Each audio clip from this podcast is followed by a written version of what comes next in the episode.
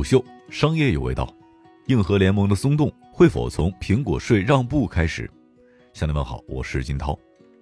就在上周，苹果宣布要将小型开发者缴纳的 App Store 的费用削减一半。此举意味着未来这些开发者的新项目在 App Store 的佣金将会由百分之三十降低到百分之十五。规则的修改将会在二零二一年一月一号正式启动。不过，这一重大优惠政策的实施有一个前提，只针对那些年收入不超过一百万美元的小型企业或者是个体开发者。消息放出之后，第一时间让人想起前不久因为苹果税不满而不惜让堡垒之夜退出 iOS 生态的 Epic。Epic 显然不是那类年收入在百万美元以下的小型企业或者是开发者，所以堡垒之夜短期之内依然无法通过正常渠道来回归。即便如此，苹果能够对自己从2007年至今坚持了十三年的苹果税做出让步，依然令人惊讶。毕竟，相较于比较松散的安卓生态，苹果一向封闭且强硬。不过，仔细观察 iOS 生态以及苹果目前所面临的大环境，这次让步应该是其在有限范围内做出的最有利于自己命运的选择。本期商业动听为您讲讲硬核联盟的松动是否会从苹果税让步开始。从吸睛的程度来看，Epic 和 Spotify 这些与苹果税战斗多年的头部玩家不在优惠新政策涵盖范围之内，显然是稍显遗憾的。不过，广大消费者使用的大多数应用都是那些年营收数十亿甚至数百亿美元巨头的产品，而从整体用户覆盖层面来看，年收入在一百万美金以下的中小企业和开发者，则是整个苹果 iOS 生态的绝对基石。减税意味着绝大部分群体的获益。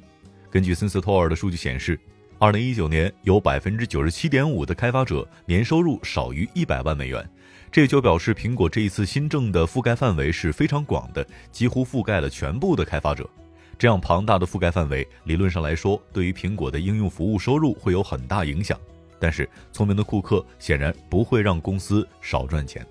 毕竟苹果庞大的软件生态是需要这些中小开发商不断提供内容支撑的。而在自身只有微弱损失的前提之下，让这一群体活得更滋润，苹果的确是打的一手好算盘。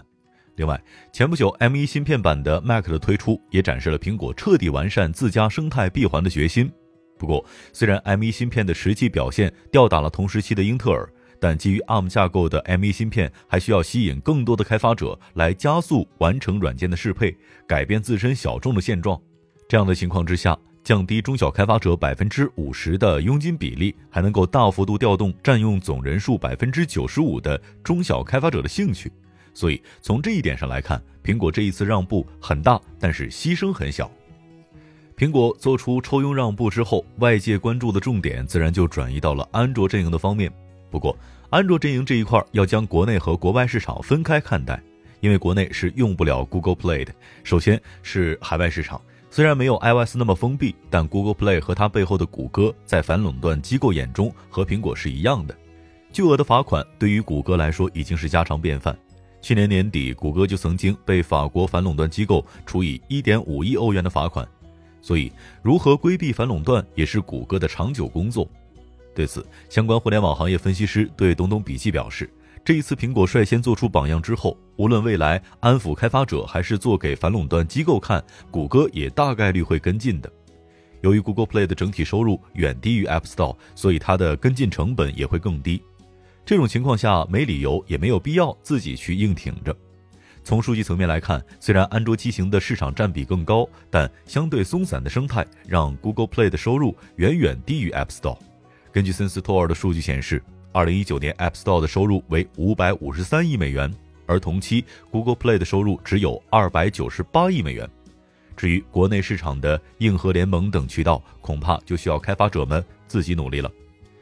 国内安卓生态是一个完全独立于谷歌生态之外的存在，没有了 Google Play 这个官方渠道，分发渠道这一移动互联网时代最赚钱的生意，也就成了无数第三方企业眼中的肥肉。从最初的九幺手机助手、豌豆荚，到现在的硬核联盟以及 TapTap、酷安，甚至是 B 站等新兴的垂直渠道和社区分发渠道，都是如此。而在生存环境上分析，国内开发者要远比海外开发者痛苦很多。当 Epic 们为了百分之三十的佣金吵得不可开交的时候，国内大多数的开发者依然面对着百分之五十的佣金抽成。由于头部智能手机厂商们垄断了绝大多数的分发渠道，为了盈利，他们已经统一战线，并且组成了硬核联盟。在很长的一段时间之内，在渠道论至上的市场环境之下，分发渠道拥有非常大的话语权，开发者们只能接受这种情况。自己开发的应用或者是游戏，到最后收入只有用户实际充值数额的一半，甚至就连腾讯、网易这些互联网巨头也必须遵守硬核联盟的这一标准。这种高额的抽成比例无疑是非常畸形的，其满足渠道商利益的同时，并没有为整个行业带来正向的发展动力。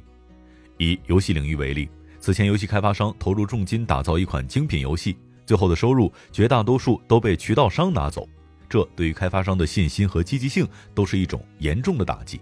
相比之下，那些低成本、投入少的换皮游戏，通过买量滚服的做法，许以渠道商重金，最终获得了大量的流量和收益。他们和渠道商倒是实现双赢了，但最终结果却导致整个游戏市场充斥着大量粗制滥造的换皮游戏。值得欣慰的是，国内开发者也正在像 Epic 那样尝试对渠道说不。今年，米哈游的《原神》和莉莉丝的《万国觉醒》这两款重磅游戏硬刚硬核联盟，成为了业内最受关注的话题。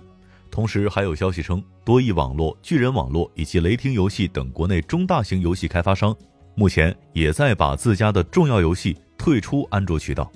在开发商退出之前，网易和腾讯等巨头在头部游戏产品上早就开始和渠道方面谈判，要求后者减少佣金比例，降至百分之三十。从收入层面来看，安卓应用还是以游戏为主。目前市面上存在着大把那些靠买量以及滚服运营的游戏产品，他们需要的就是渠道所带来的巨大流量，而且在流量的加持之下，他们确实也获得了不错的利润。这方面，三七互娱就是一个典型的案例。所以，没有那些头部的精品游戏，渠道商依然能够有收入的保障。另外，并不是所有的企业都愿意像米哈游和莉莉丝那样完全抛弃渠道。他们也渴望渠道的流量，更多的时候，像网易和腾讯那样，通过谈判来降低佣金比例，依然是首选方案。不过，谈判也是需要筹码的。DAU 超过一亿的王者荣耀，肯定要比 DAU 只有几十万的冷门游戏更有谈判资格。在可以预见的未来，硬核联盟依然会紧紧掌握着市场的主动权。只是米哈游和莉莉丝的成功，正在一点一点地侵蚀他们的强势。未来，我们可能会看到越来越多的企业开始主动与渠道商进行谈判，谈判的筹码则是自身产品的足够优秀。当那种纯靠买量的产品逐渐被市场淘汰之后，硬核联盟们也就不会这么硬了。商业洞听是虎嗅推出的一档音频节目，精选虎嗅耐听的文章，分享有洞见的商业故事。我是金涛，下期见。